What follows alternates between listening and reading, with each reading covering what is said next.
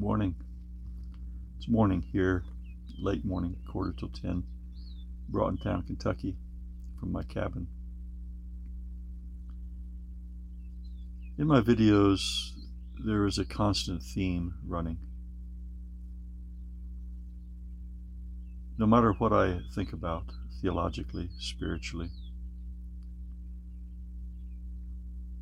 I'm always reminded of a core truth. I've recently been thinking about the abortion debate.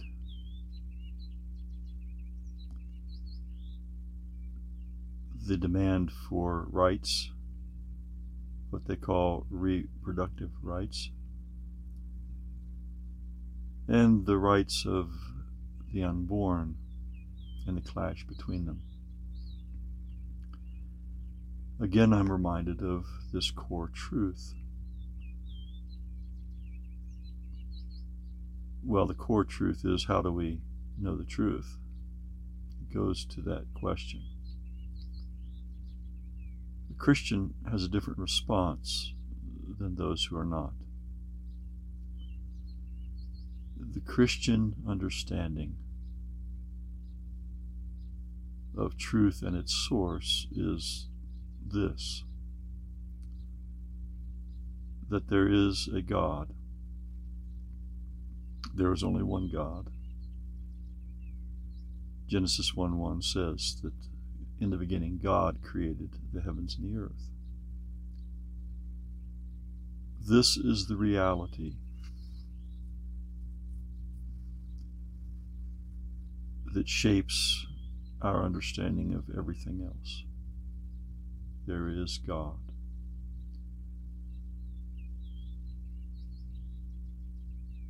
Coming from this truth is that God is the source of all life. And He communicates that life, He empowers, creates, sustains life by His Word. God said, and it is so. That's how He created in the beginning.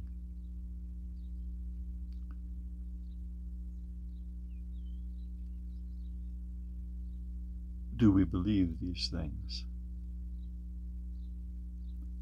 This goes right to the heart of the matter of the difference between the believer and unbeliever in their understanding of what is truth what is the truth about reality? What is reality? What is right and wrong? What is good and evil? What ought we to do and what we ought not to do? What is the outcome of doing good? What is the outcome of doing evil.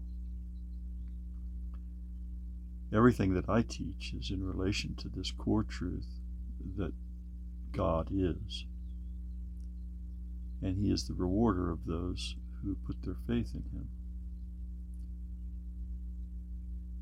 Jesus said in Matthew 4 4, in response to the devil's temptations, Man does not live by bread alone, but by every word that proceeds from the mouth of God. We know the Bible is inspired by the Holy Spirit as He moved upon men to write what God had revealed to them.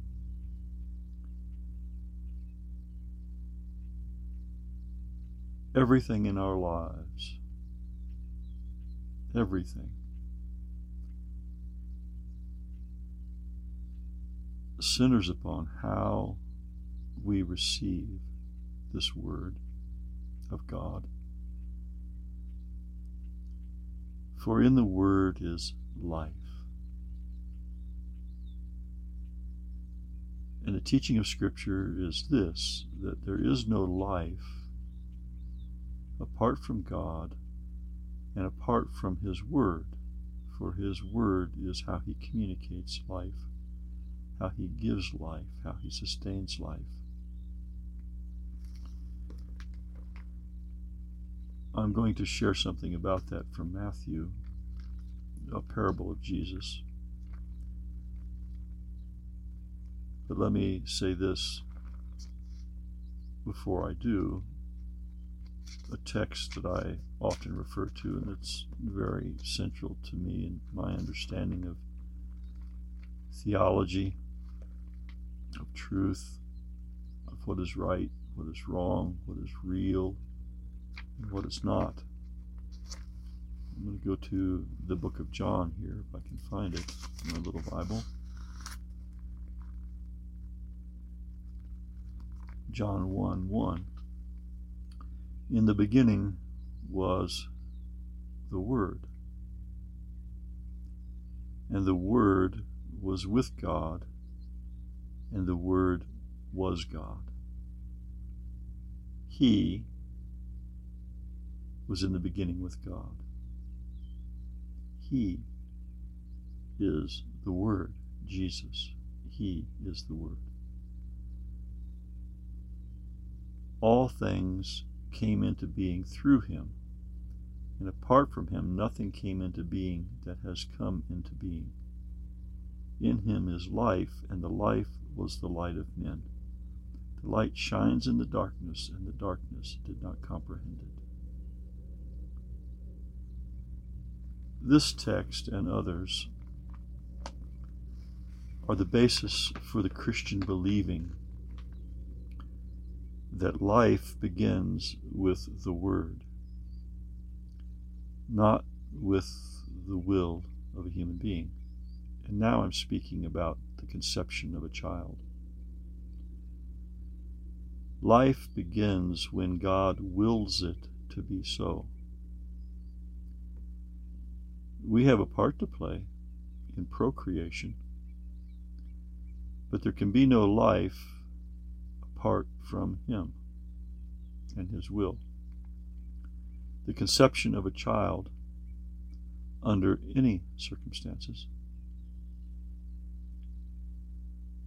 And please understand what I'm saying. The conception of a child under any circumstances, whether it's the couple making love and the child being the fruit of that love or whether it's more from insidious means of rape or incest.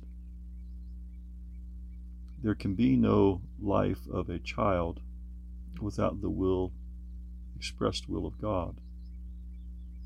For in him is life, and nothing has come into being without the Word of God allowing it to be so.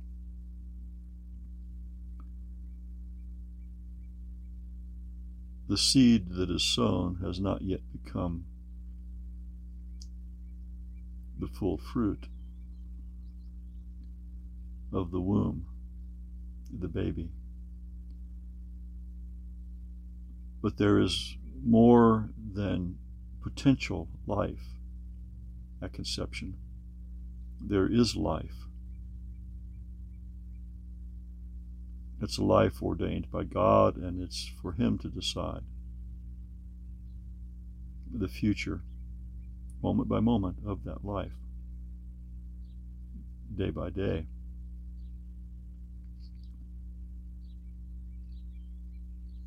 We do have choice by the grace of God. We can choose even to go against His will. We can choose to break God's law we can choose to take life. Sometimes God intercedes and prevents that, but at other times He allows it. But we will reap the rewards of our doings, good or evil.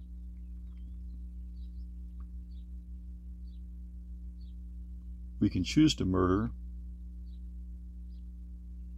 and I believe that's what abortion is ending life. We can choose to commit adultery. And as a result of that adultery, conceive a child in adultery. David and Bathsheba did that. A child was conceived but died before growing up. The baby was born, delivered, but the child died. And that was a punishment of God. There are scriptures that say God opens the womb of women and closes the wombs as He decides. We know in the birth of Christ Himself that without a sexual act between Joseph and Mary, she was a virgin. Christ was conceived. The Word of God came into being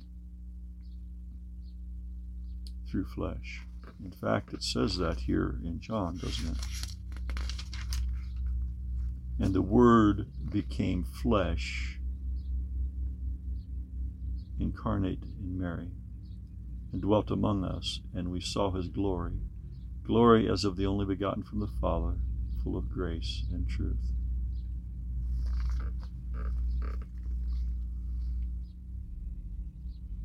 Everything depends upon how we receive the Word of God,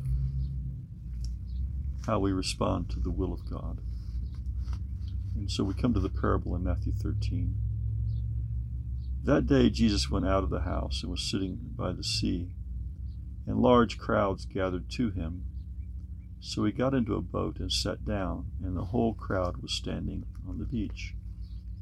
And he spoke many things to them in parables, saying, Behold, the sower went out to sow.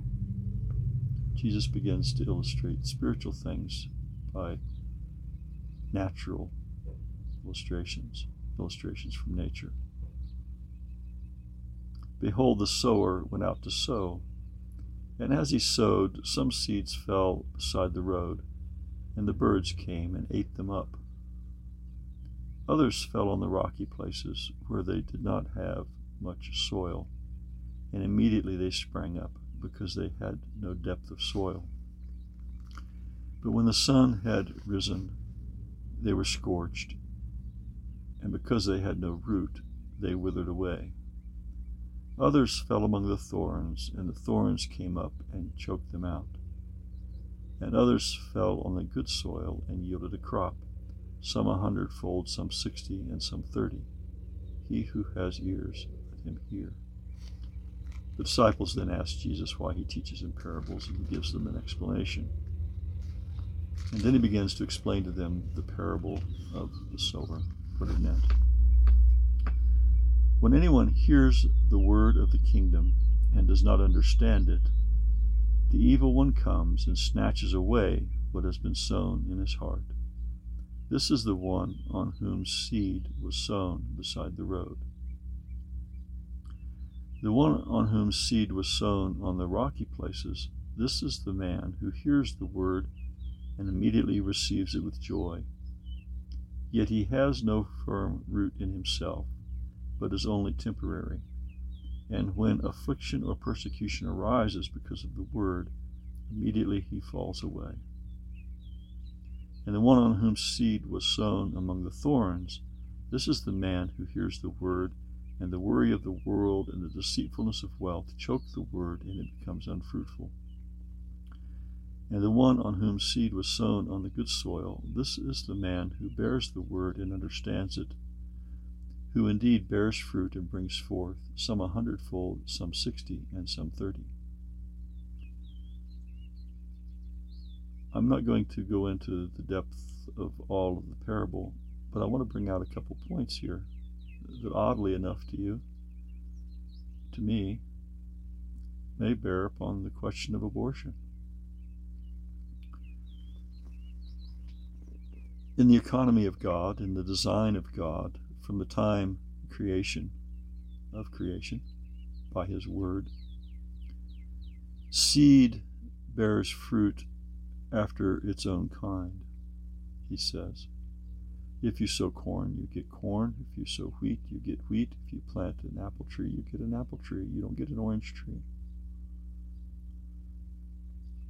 The conception of a child is the sowing of a seed. children are spoken of as seeds in the scripture, the seed of man. It speaks of men spilling their seed. The planting of the seed is for a purpose, for a reason, as we see in the parable. That is, to bear fruit. There can be no fruit to be eaten, to be enjoyed, to be shared. There can be no fruit,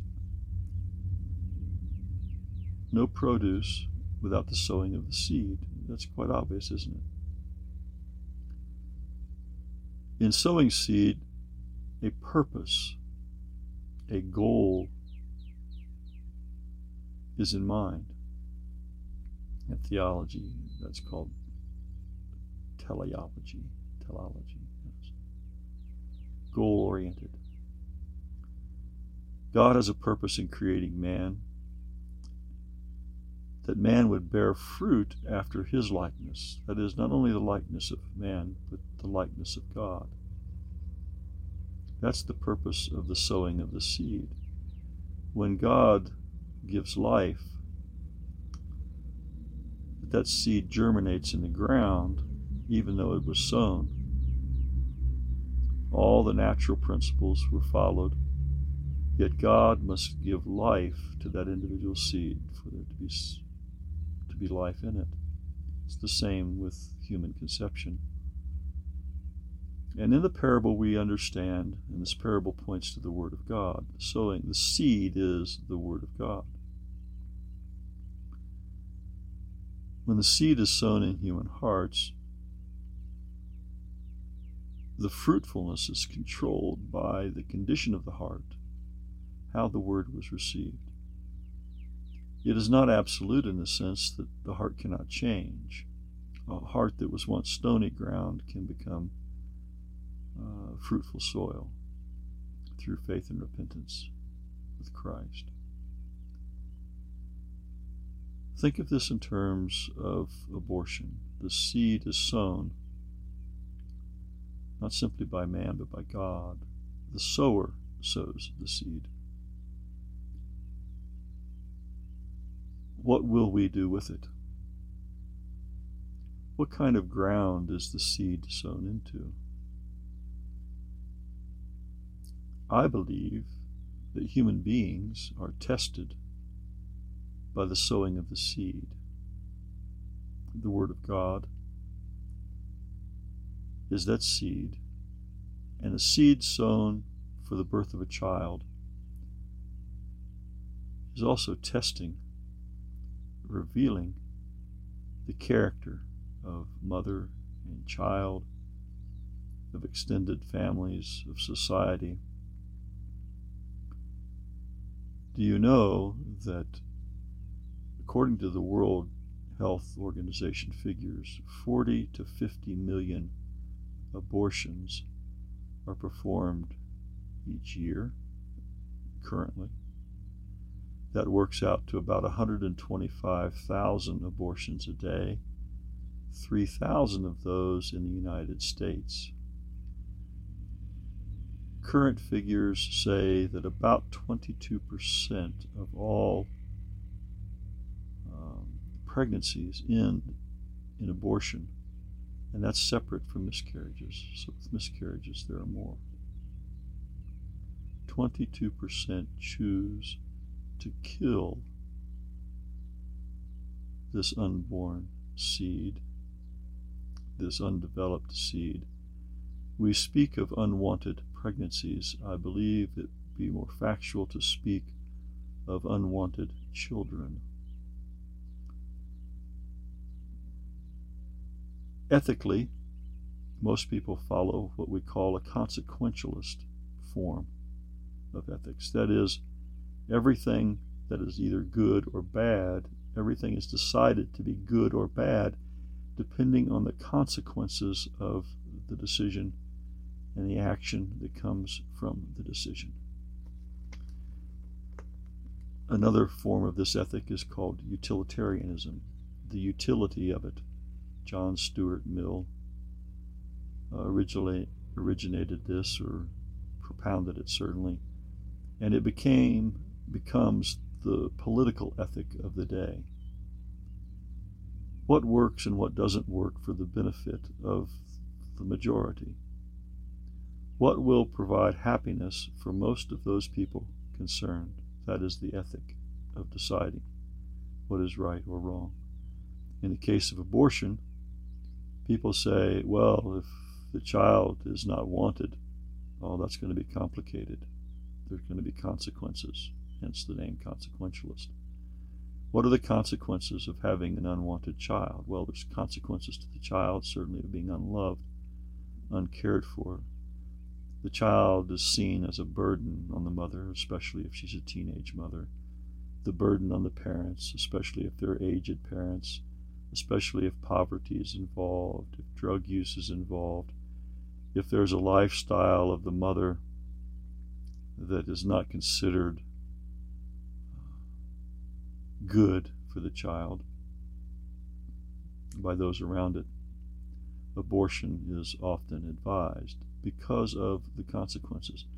The child, the baby, has done no wrong. And yet it bears the consequence of others' actions. Actions that are often irresponsible. Teenage pregnancies, especially outside of marriage, irresponsible. More than that, the Bible calls it sin, adultery, and fornication. Millions of children are conceived through adultery and fornication with no plan in mind of being brought into a world of a loving family, a mother and a father.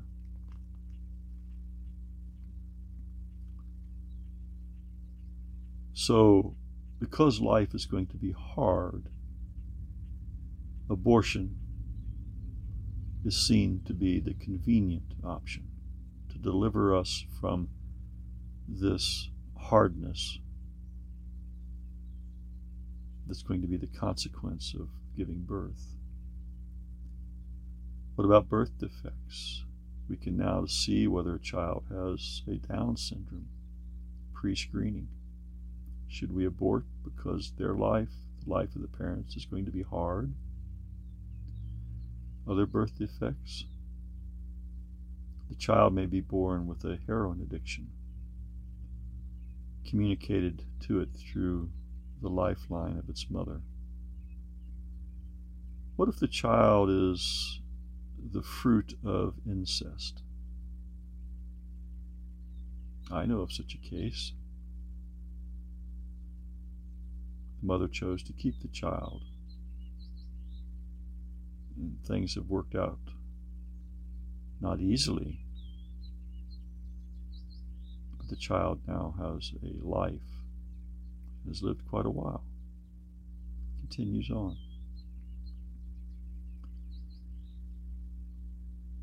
There are many such cases.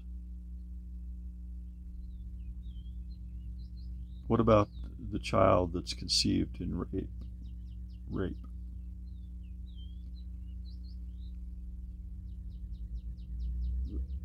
Through no fault of its own, the child is unwanted by the mother, unwanted by the parents. Why is that?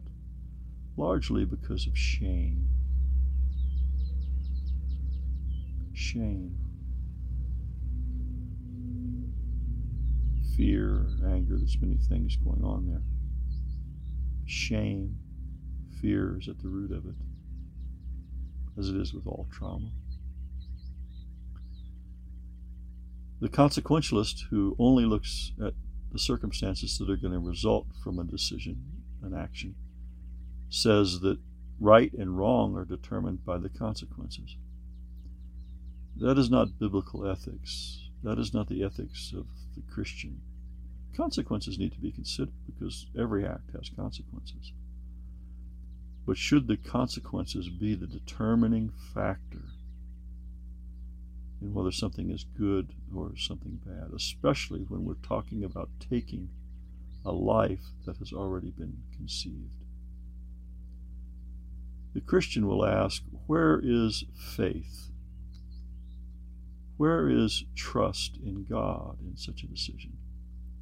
And where did you ever come up with the idea that life was going to always be just and not be hard? If you take the position that abortion is a just action to avoid hard consequences, what do you do in the rest of your life? How does that ethic play out when life becomes hard in other ways? Do you not understand that that is the reasoning that addicts use? I want to feel good all of the time. I demand to feel good all of the time. I cannot accept the reality that life is hard and that there are necessary pains in life, so I am going to take drugs. Or I am going to indulge to the point of addiction sex. Or I am going to become a gambler. I am going to become a thief. Some people are even addicted to taking life, they murder because underneath these addictions is the issue of power and control. Have you considered that issue of who has power and who has control in the act of abortion? The women, the woman now, a woman now, is demanding the right to have complete control, absolute power over her body because she believes that political entities, particularly ruled by men with misogynistic tendencies, that is, hating or prejudice against women,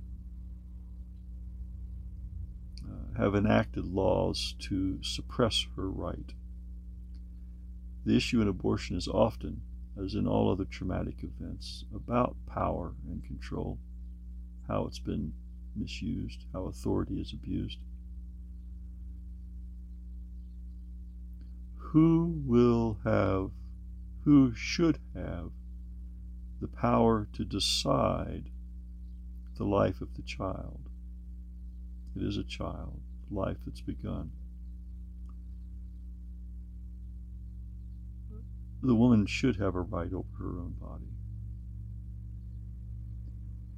But the child within her is more than her body.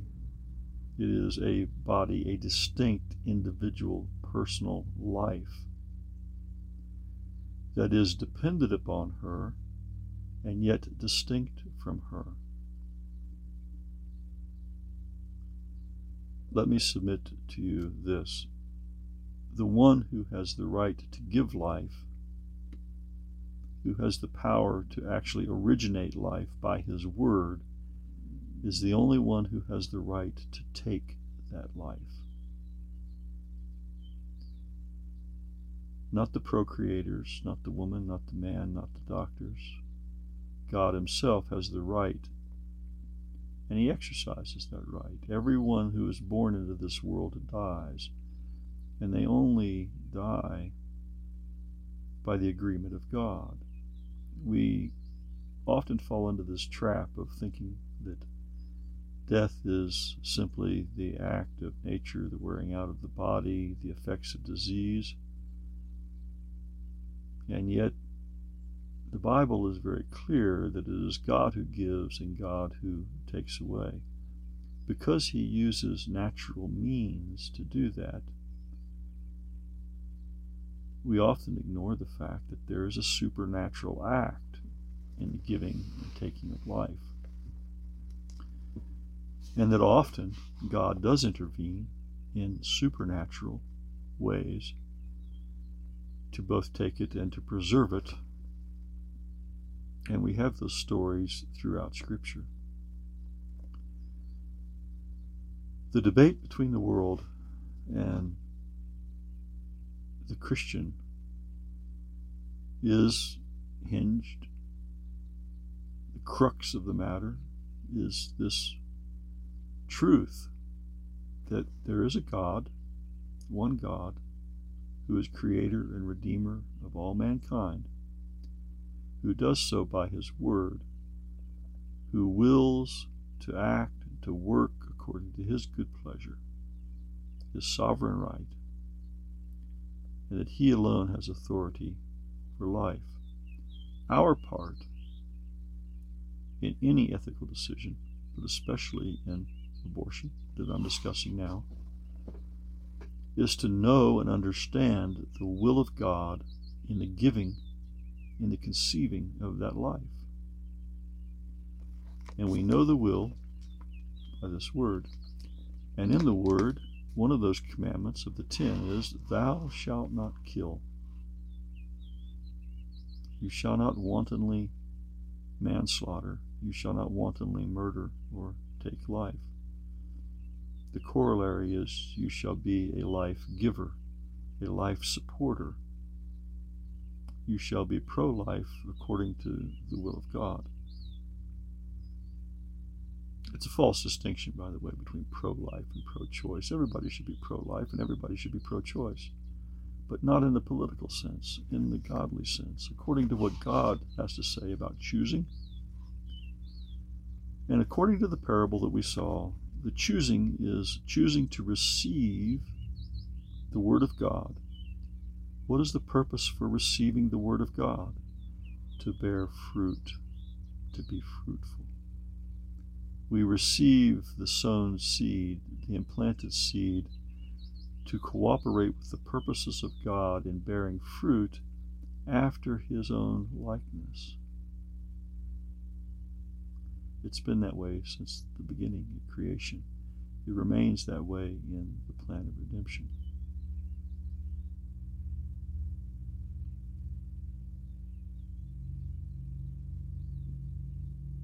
I reject the idea that we should take matters into our own hands when the consequences seem hard, when they even seem unbearable. How can we face them?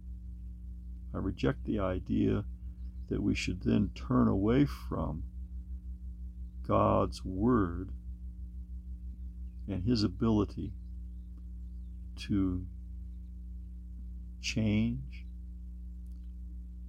to control those circumstances that are out of our hands. Have you not read the scriptures?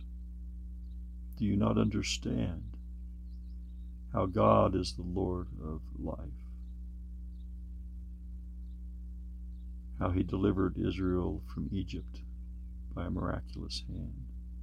How they marched around the walls of Jericho seven times and those walls failed, fell how they set their foot in the waters of the Red Sea, and by his divine hand it parted, and they passed through on dry ground. When the Egyptians tried to do the same, the waters overcame them, and they died in the flood. The enemies of God, the enemies of Israel. What works for the covenant people of God will only work for the world when the world exercises faith in God. Through repentance and faith, they too can have this miraculous work in their life. What is the miracle we're talking about here, specifically in the case of abortion? God will sustain you if you know that you're going to have a child born with AIDS, a child born with a birth defect, down syndrome, an addiction, a child born of incest, a child born of rape. Perhaps you conceived your child with a loving husband, a man. Before the child is born, your husband commits adultery and leaves you for another woman. Your child will bear a likeness of his father Will God strengthen you to raise that child? Any of those children that I've mentioned in or any of those circumstances, will God strengthen you because He has given that life, He has commanded that life to be in existence? How would He not strengthen you? How would He not give you hope? How would He not give you the resources and enable you You say, well, many women have brought to term under hard circumstances and terrible things resulted. Hmm. Terrible things result all the time. Sometimes, under the very best intentions, young children die. Do you know children under the best circumstances can be born into the world and then they face abuse, sexual abuse, and violence? They spend their whole life recovering from that. Where is the purpose of God? The Bible says that where sin abounds, grace does much more abound. It's the end of Romans chapter 5. That God gives grace, and the conditions of that are faith and repentance towards Him. And we also read in Romans chapter 8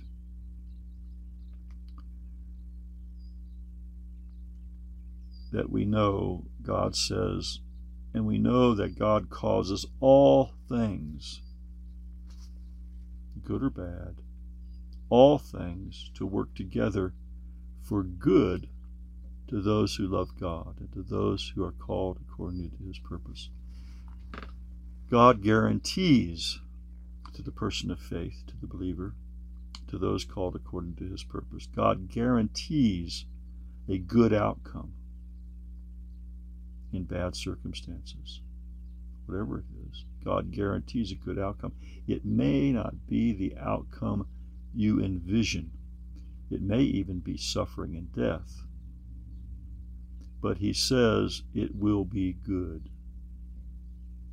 It will be good. We may not see or understand how something so troubling as suffering and death can be good.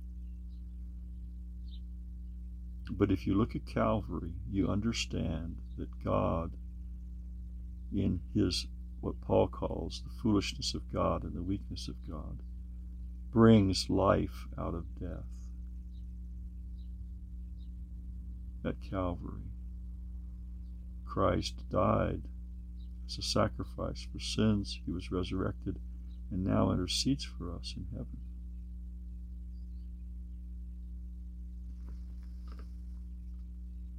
What then shall we say to these things? If God is for us, who is against us? Please hear this, young mother, if you are thinking of abortion. If God is for you, who can be against you?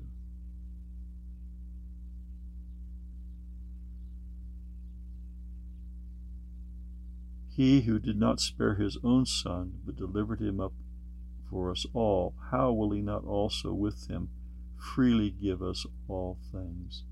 God will freely give you all that you need to raise, protect, to love, to nourish, to teach your child, to give them a life of safety and significance. God will provide. And if in His providence there comes into your life disease, suffering, and death, He says there's something better, a new life ahead can endure that. Who will bring a charge against God's elect? God is the one who justifies. Who is the one who condemns? Christ Jesus is he who died. Yes, rather, who was raised, who is at the right hand of God, who also intercedes for us. Who will separate us from the love of Christ? The only thing that can separate you from the love of Christ and the will of God is your choice. Your choice. You can choose to leave Him. You can choose to separate from Him. You can choose to deny the life that He has caused to grow within you. But if you choose to stay with Him, nothing else can separate you from the love of Who will separate us from the love of Christ? Will tribulation, or distress, or persecution, or famine, or nakedness, or peril, or sword? Who will separate? Who will take out this undeveloped or developing child out of the mother's womb? Who will separate it from the mother? by choice. There are some who certainly are attacked and destroyed, mothers, children, by the violence of others. We're talking here about the choice, the right to choose. Does the mother have a right to choose to separate this child growing in her from an experience with God? He gave life to a child that he wants in his kingdom. Who are we to separate that life, to destroy that life?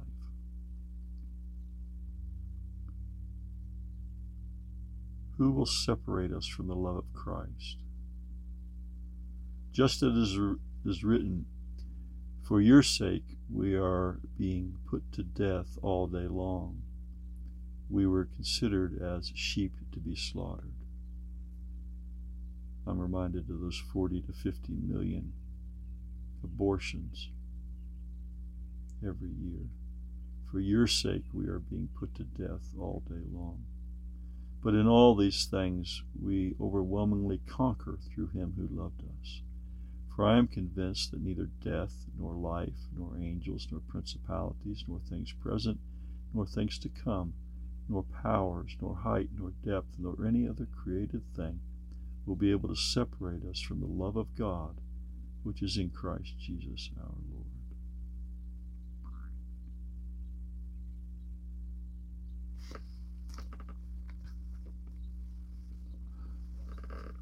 who will stand for